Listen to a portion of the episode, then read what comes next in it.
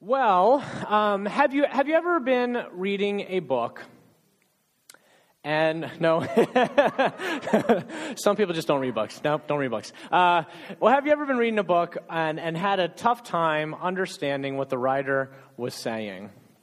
I think it's a common life experience. I think it even happens in, if you haven't read any books, um, you, you at least have this in conversation too, right? You know, you, you, you're wondering, what, what are they saying? Sometimes we have a tough time understanding people. Well, when it comes to literature, my wife Katie, who is a uh, who was a lit major in college, has told me that in order to understand a book um, or what's written there, it's really helpful to know who the author was, what their life was like, um, and what sort of things they commonly put into their um, writing, what sort of themes they commonly like to um, talk about. And when you know those things, it helps to make sense out of what they've written. Well, we're currently in a series on the book of First John, and the writer is John, who was one of the original disciples of Jesus. And to understand him a little better, to appreciate him a little more, I think it's helpful to know some background about him. So, so John was a fisherman. He was a fisherman by trade, and he was one of the first people to be called to be a disciple um, by Jesus, called into Jesus' traveling ministry. And Jesus picked out 12 guys who were going to be his um, inner circle in his ministry. They were going to be pa- taking in his teaching and passing it on after he was gone. Well, well, John. So, so, so they had Jesus had twelve disciples, and that's his inner circle. But inside of that, and we learn in the Gospels that there was an even smaller inner circle. There was there was three guys who were basically Jesus' closest buddies, and those three guys were Peter, James, and John. And when you look and you look at many of the New Testament books, and you're often getting an observer's look at the um, the life of Jesus. Luke, for example, gathered all these um, uh, stories from people who had been there and heard Jesus, but Luke had never been there himself and heard Jesus. But he gathered them all, and they were they were all reliable, and he put them together in a volume. Mark, similar thing. Mark listened to the preaching of Peter and that's where we get Mark's gospel. He listened to the preaching of Peter, and then he wrote it down and, and kept it, and that's, that's Mark's gospel. Well, with, with John, we get something special.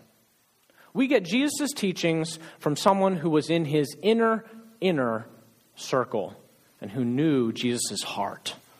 Someone who was not only learning the teaching so that he could repeat it back to others, but someone who was changed day in and day out as he, he traveled and camped out with Jesus um, from place to place. John was the author of the Gospel of John, as well as these books, 1st, 2nd, 3rd John, and also possibly Revelation. And as we read over his writings in the New Testament, there are a few key themes that just keep coming up. They keep coming up.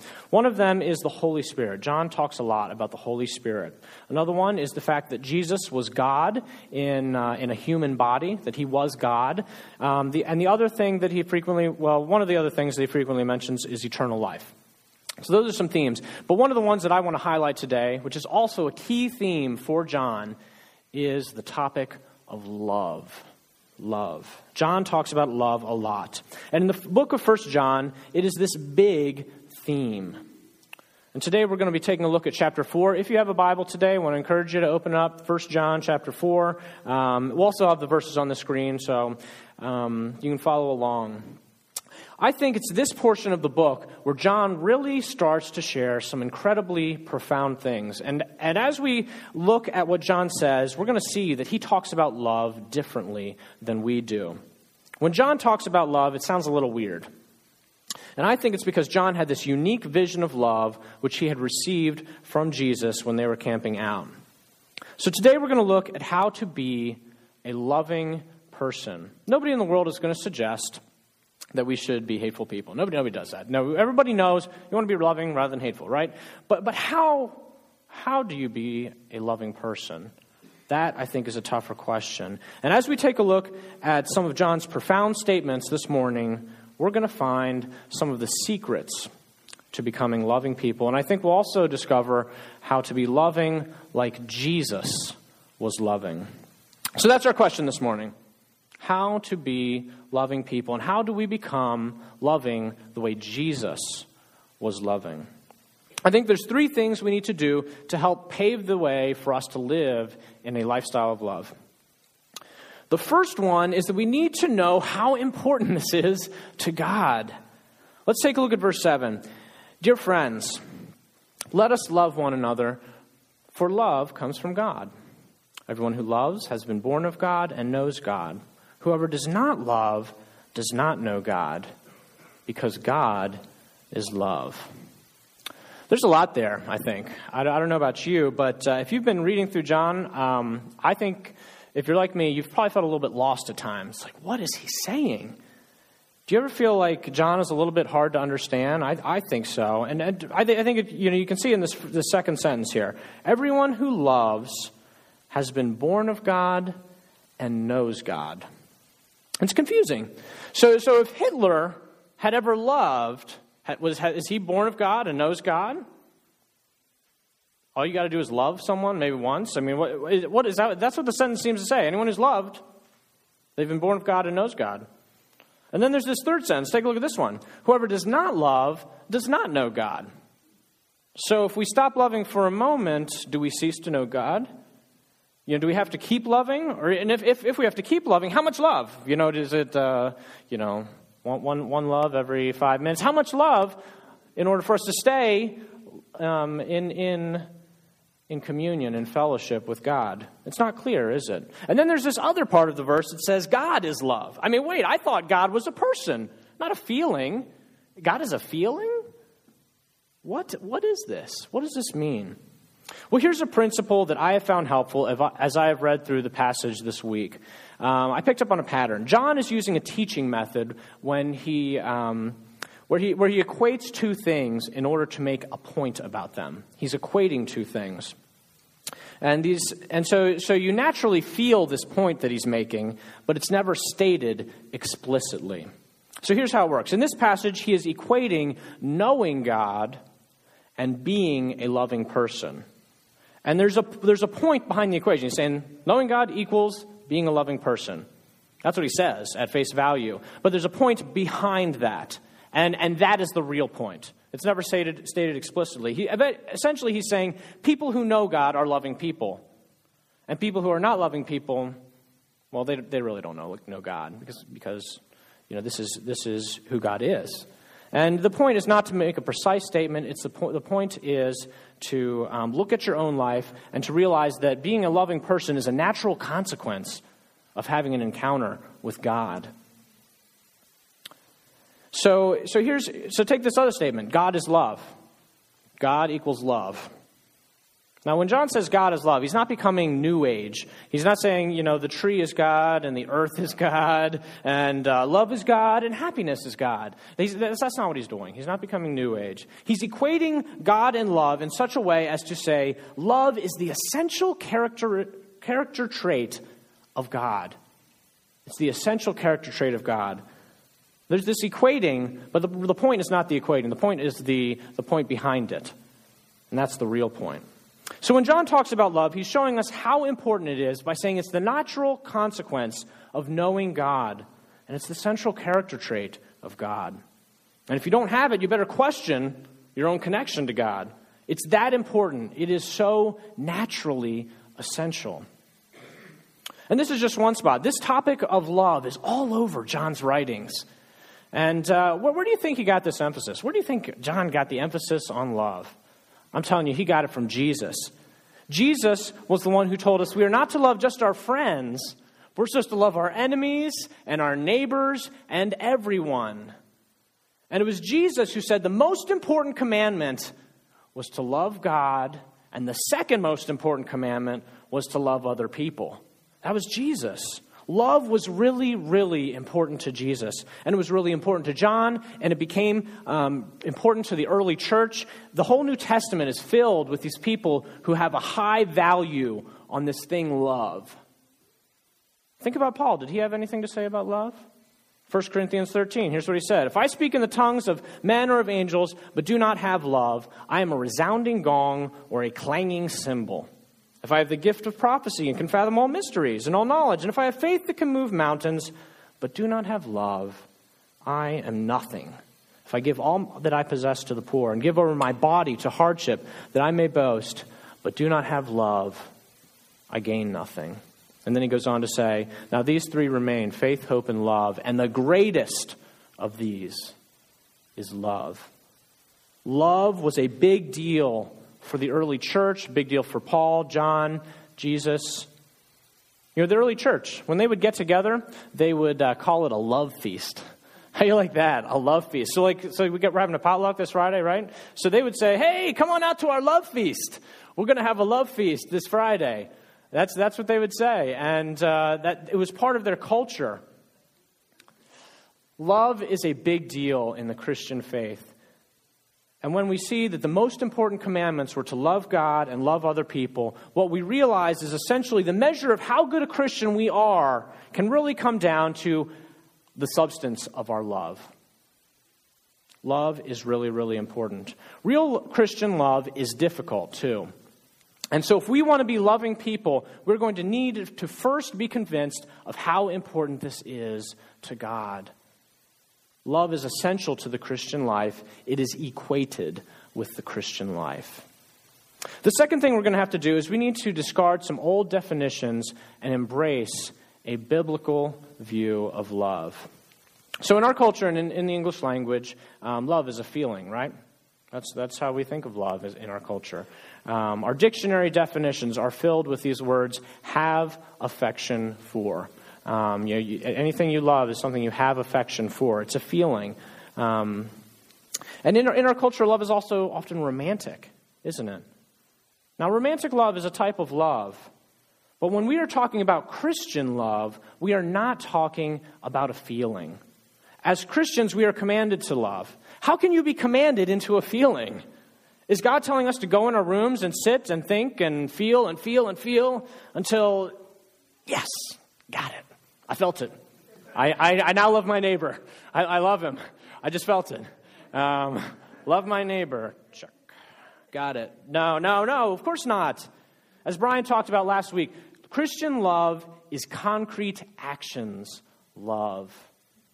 It's a great term for thinking about what Christian love is supposed to be like. Concrete actions love. I feel like we also have to clarify that Christian love is not just good works. It's not just, I've done a good thing here, now I'm a loving person. I've, I've served at the soup kitchen, I've helped an old lady carry groceries once, I, I'm, I'm a loving person now. I, I did that. Christian love is more than a good deed here or there. Christian love is a lifestyle. John gives us a pic- picture of Christian love in verse 10. This is what he says This is love not that we loved God, but that He loved us and sent His Son as an atoning sacrifice for our sins. Love is like what Jesus did on the cross. And the examples that we have in the New Testament surrounding the topic of love show us how to live it out, not how to sit and feel. How to live it out. Concrete actions, love. Now, here's where we're going to get practical. Uh, to set the scene a little bit, um, I want to give you some verses from the New Testament um, to see what it means to love. So, here's our first verse Love is patient. This is 1 Corinthians 13. Love is patient. Love is kind. It does not envy. It does not boast. It is not proud. It does not dishonor others. It is not self seeking. It is not easily angered.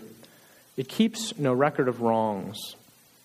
Love does not delight in evil, but rejoices with the truth. It always protects, always trusts, always hopes, always perseveres. It's a description of Christian love. Here's another one. You, my brothers and sisters, were called to be free, but do not use your freedom to indulge the flesh. That's the sinful nature in us. Rather, serve one another humbly in love. So, love is serving other people. That's, that's one, t- one way to love. Um, next, next one um, love your enemies and pray for those who persecute you. Another example of love. Um, praying can be love. You know, these two verses, these two statements are related, so praying can be a type of love. Um, and then lastly, here, Philippians 2 um, Therefore, if you have any encouragement from being united with Christ, any comfort from his love, um, if any common sharing in the Spirit, if any tenderness and compassion, then make my joy complete by being like minded, having the same love, being one in spirit and of one mind. Do nothing out of selfish ambition or vain conceit Rather, in humility, value others above yourselves, not looking to your own interests, but each of you to the interests of others. If you have been comforted by the love of Christ, then do the same to others. Value others above yourselves. Look not to your own interests, but to the interests of others. Now, this idea of valuing others above ourselves has been a helpful principle for me as I have tried to understand and live out Christian love. What is happening when one person loves another person with Christian love? What's happening there? Are they seeking to make them happier? And if they've made them happier, then they've loved them? Is that what it is? Are we trying to better their lives? And as long as their life has experienced benefit, then, then we, we have loved them. What is at the core of love, of Christian love? What's happening there? Now, I want to warn you here that I'm going to get a little philosophical. Um, I, I, know some people really do not like philosophical stuff, so that's why I'm, I'm warning you. Um, so please bear with me. Um, I want you to bear with me because we're going to go through the philosophical stuff to get to the practical stuff, and the practical stuff is, of course, what's most important.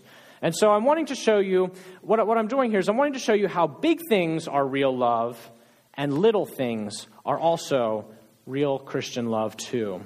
And the reason I'm doing this is because what can often happen is we, we talk about love is we define it by the cross. And that's a great place to start. The cross of Jesus Christ, the defining per- perfect um, action of love that has ever been, been done. But, but what, what, what we struggle with is relating that to our day to day lives. And I think what often happens is we go home, we say, Well, I'm, I'm trying to give up my life for someone else. Okay, I got to do that. So we go home, and then we are looking for an opportunity to give up our lives um, as a sacrifice for someone else. And, and those opportunities just don't come around that often, do they? I mean, that's, that's, a, that's a great way to love, but it's just not something that we experience in day to day life. So, how do we love in day to day life? That's what I want to, I want to talk about. Um, and what I want to show you today is how you can live your life giving up your life every single day. So, bear with me. We are going to get somewhere with this. I think love is very much tied to the value that we give things. The value we give things. When we think about things that we love, or think, and then things, think about these things that we value, we have these feelings of affection because they are important to us. And the way I like to think about Christian love is value transfer. Here's what I mean we all have a need, a longing, a desire for significance in life. Everyone has that need. We want to be valuable. We pursue value in lots of different ways. Men, women seek to be beautiful. Men seek to be um, strong. We seek to be good at our careers. We, we want to be known as the funny guy or the smart guy or the athletic guy, etc., etc. And when people notice these things in us, or when they say, hey, you're really good at this, we feel valuable. And there's nothing wrong with this. This is how we are made. We long to be valuable, to be significant, to be worth something.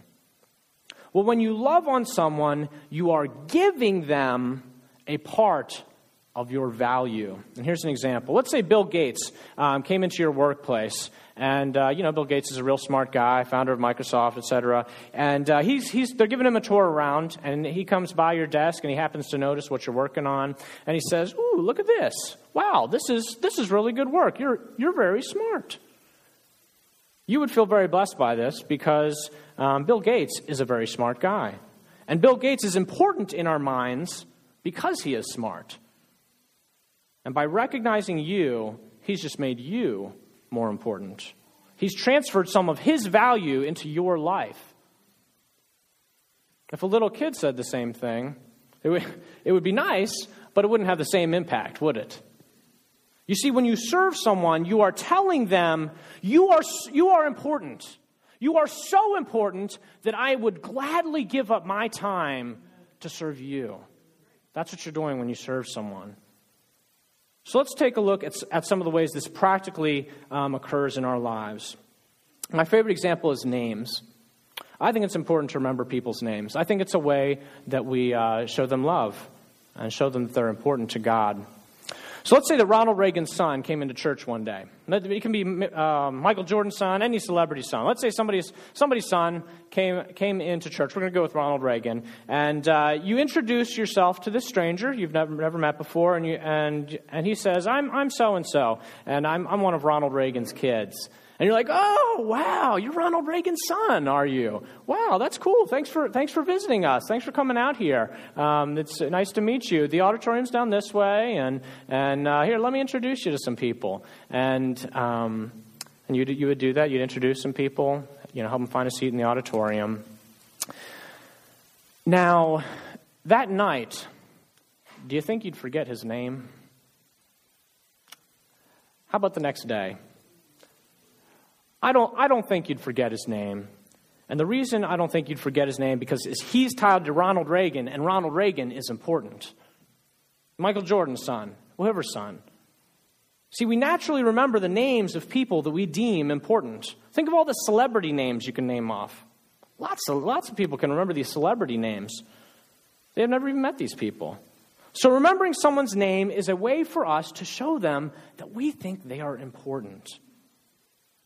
By the way, I, I am uh, recognizing that I may forget somebody's name here this morning, so, so cut me some slack, give me some grace. Um, I am really trying to remember everyone's name. Um, have some grace for me.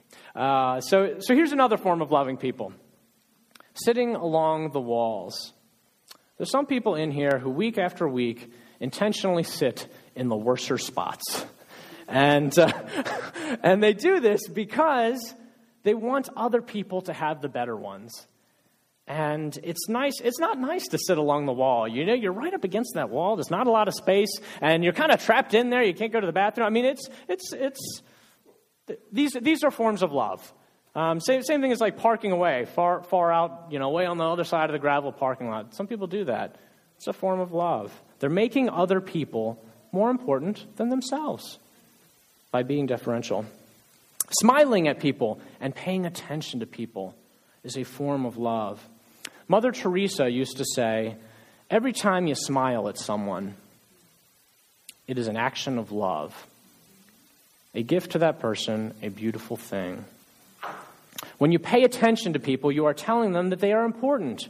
When you don't pay attention to people, you are telling them they are not as important as the thing you are paying attention to. Paying attention to people and smiling at people is a form of love. Remember that Philippians verse. It says, Value others more than yourselves. Look not to your own interests, but to the interests of others. So the examples I've just mentioned are all easy ones, okay? These are all easy ones. Not everyone has to park in the back, not everyone has to be a name wizard. They're just, they're just one way to show love. But let's get into some harder ones. Let's get into some harder ones. Love means caring for someone's development and being attentive to someone's development. Love means protecting people, protecting people from real danger and also protecting them from pitfalls in life. Love means giving your time and attention to someone. In conversation, it means to be interested in someone's life, asking them about your, their lives instead of just always talking about our own lives. You give them your full attention. Love means being thoughtful. And love is a skill that we have to develop. You have to work at it for it to become second nature. There's a story about a woman, um, I think she maybe was a reporter, who had the opportunity to have a sit down meal with two past presidents. A really unique opportunity. And. Um, and so she met, she met um, for dinner with these two presidents, and after she had met with them, um, she made a really pointed observation um, to, privately to one of her friends. And she said this After having dinner with the first president, she felt like she had just met and talked with perhaps the greatest person in the world. But after meeting with the second president, she felt like she was the greatest person in the world. That's the difference between love and pride. Love is where we make others more important. Pride is where we make ourselves more important. Pride is self love. Gary Chapman, who was a Christian, who is, is a Christian marriage counselor, developed the five love languages, and I think these are a really helpful tool for loving people. Um, he says that there are five ways that t- people typically feel loved. They are words of affirmation, quality time, gifts, service, and physical touch. Five, five ways that, that people typically feel loved. And what he found in counseling is that people tend to feel loved in, most especially, in one or two of these. And, and so, so the way this plays out is if your spouse's love language is quality time, a gift is just not going to mean as much on her birthday as just being there with her. Or vice versa. If, if, her, if her, her love language is gifts, then, then you, know, you better get her a gift. um, um, so. oh, so she wants the gifts anyway, even if her love language isn't gifts. so, so, but so here's how it works. So you, you, you kind of have to be attentive to how someone uniquely feels love, and and you love them um, the way they're going to mo- they're most likely to um, to feel it and appreciate it. And if you have a marriage uh, that struggles at all, if you aren't familiar with these five love languages, I would highly, highly, highly recommend this book. Um, if we want to develop our love skills, I think we got to get better at loving each other with each of these five love languages. I think it's going to be really helpful. I would argue that the hardest place, though, to love is in our homes. So much of our love is for the purpose of being seen by others. But in the privacy of our homes, only God and the people who live there know how much loving we're, we're doing. Here's another quote from Mother Teresa. We think sometimes that poverty is only being hungry and naked and homeless. The poverty, poverty of being unwanted, unloved, and uncared for is the greatest poverty. We must start in our own homes to remedy this kind of poverty. Start in our own homes. If you want to have a good measurement of your love, how loving you are, start with your home life. If you want to practice being more loving, start with your home life. Marriage. Marriage is a great place to practice love. Why? Because it is one of the most difficult when your spouse has repeatedly asked you to change something that is hurtful or neglectful, and you know it's against every fiber of your being to accommodate them, do you, do you stop and say, their needs are more important than my tendencies? Or do you say internally, I just, I just can't do this? Truthfully, are you saying, I, can't, I just can't do this? Or are you really saying they aren't important enough for me to do this? Is it possible that we're saying my comfort is more important? Marriage is a tough place to love. In marriage, we hurt each other, and yet we must still love. You can apply this in marriage. You can apply this with your kids. You can apply it with homeless people. You can apply it with people who annoy you. You can apply it at work, in the car, anywhere. Ask yourself who is becoming more important by my actions, me or them? The question we need to ask ourselves more often is this How do you show someone that they have value in God's eyes? How do you show them that? And when you figured out the answer to that question, you have figured out how to love that person with Christian love. Since love is the highest uh, Christian virtue, I've been trying to teach it to my kids. And I will never forget the time we were at the dinner table and we had a really powerful learning experience. Um, Micah had been uh, learning how to ride a bike, and he was getting really good at it. You know, there's a special time. He had learned how to ride his bike, and at the dinner table, he was sharing with us how fast he could ride his bike. I mean, he could ride it really, really, really fast. And uh, as he was just, you know, sharing this with us, um, Abram piped in and said that he could ride even faster. and um, and and so so we were moving on, and, and then Micah went on to say how he could let go with one hand when he was riding, and then Abram piped in and said he could let go with two hands when he was riding. And um, despite our attempts to stop Abram from raining on Micah's parade, he just kept butting in with these comments. And I mean, is, is, this, is this unfamiliar to you guys? I think you've probably had this experience. This is a common, common life experience. Now, I had been teaching Abram about making other people more important than himself. And we've been trying to think of ways that he could do that at school.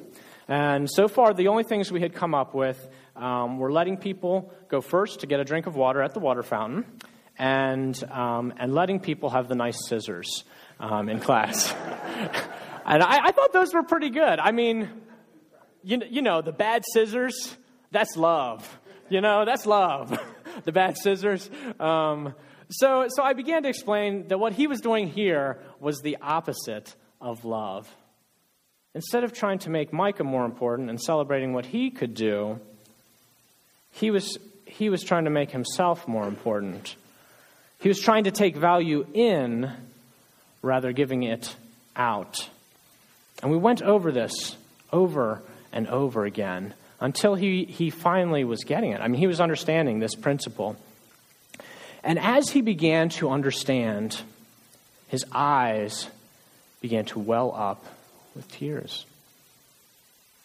And I said, Abram, why are you feeling so sad?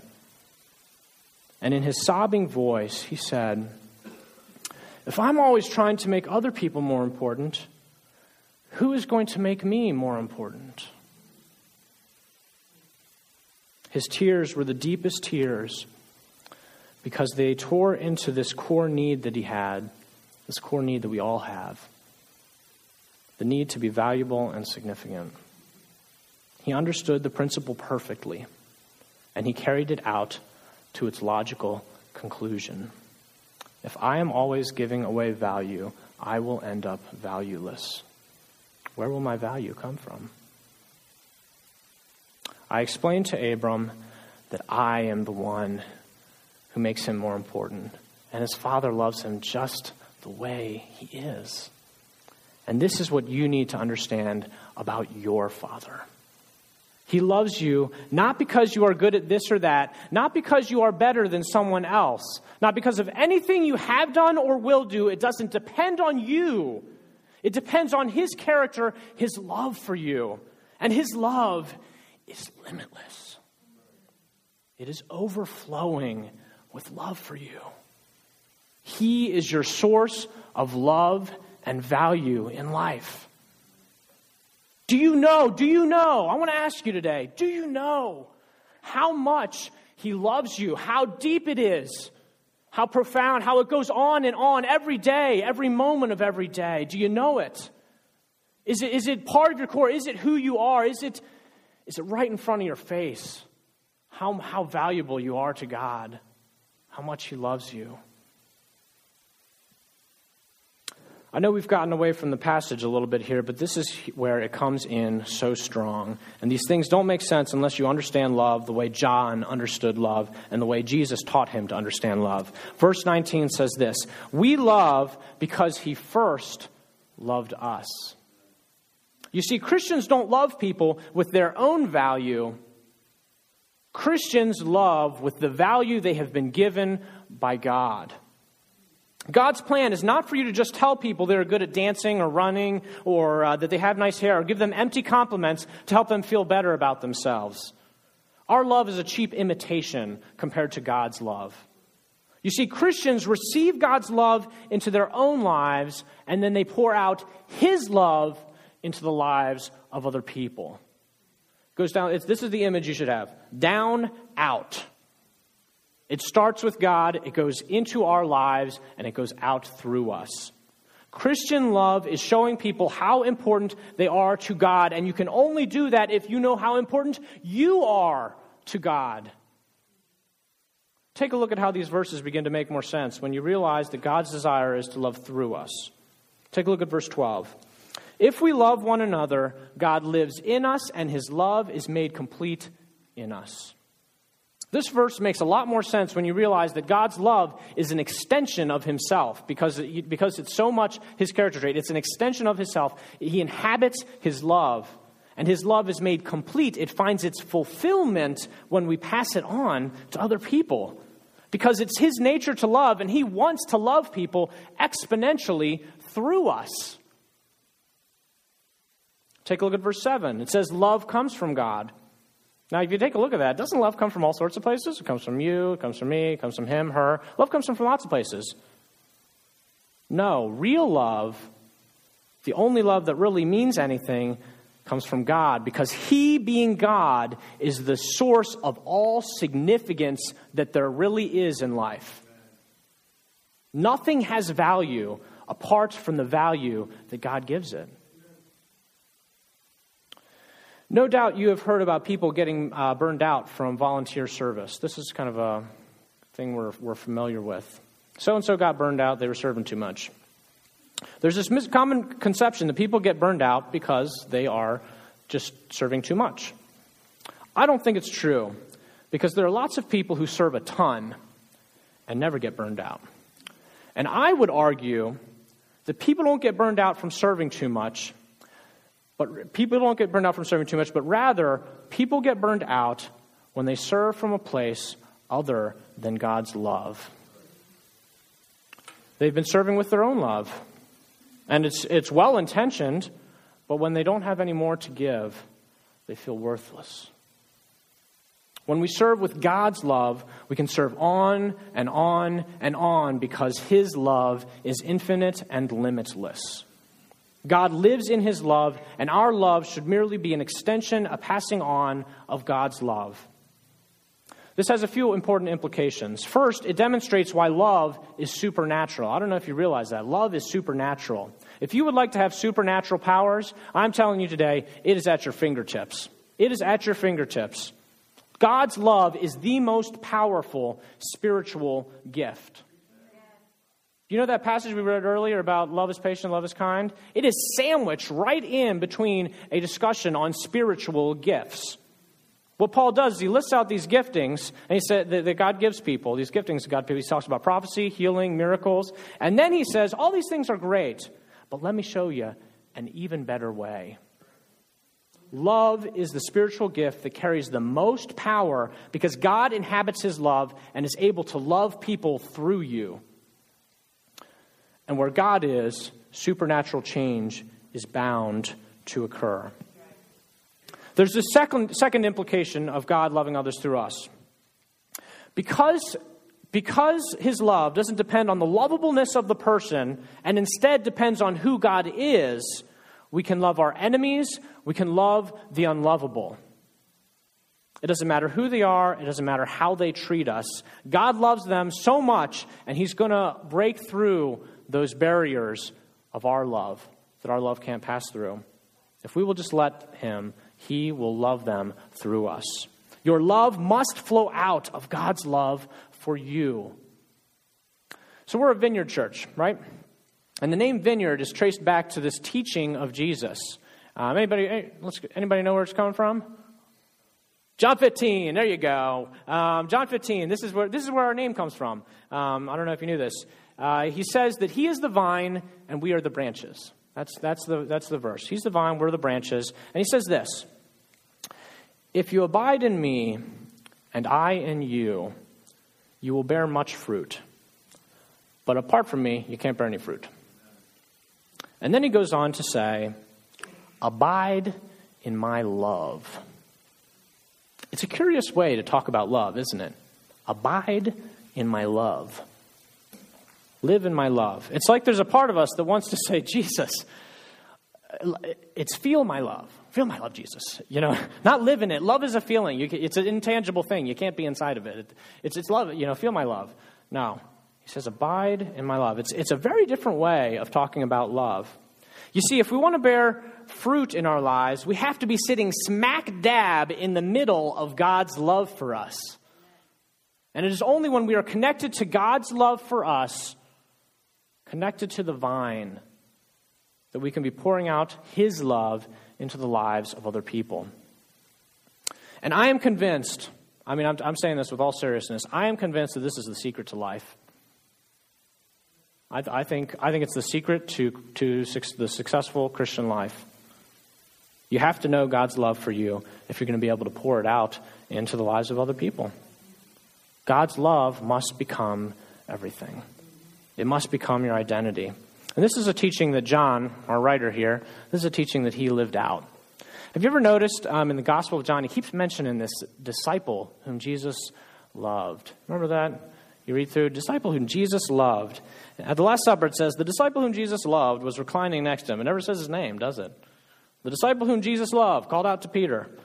Did you ever wonder who that was? It was John. That's how John refers to himself. Now, Jesus didn't love John more than the others, he loves everyone infinitely. What was different about John is that he understood how much Jesus loved him. He understood how incredible it was. It became his identity. He wasn't John, the only living disciple of Jesus left.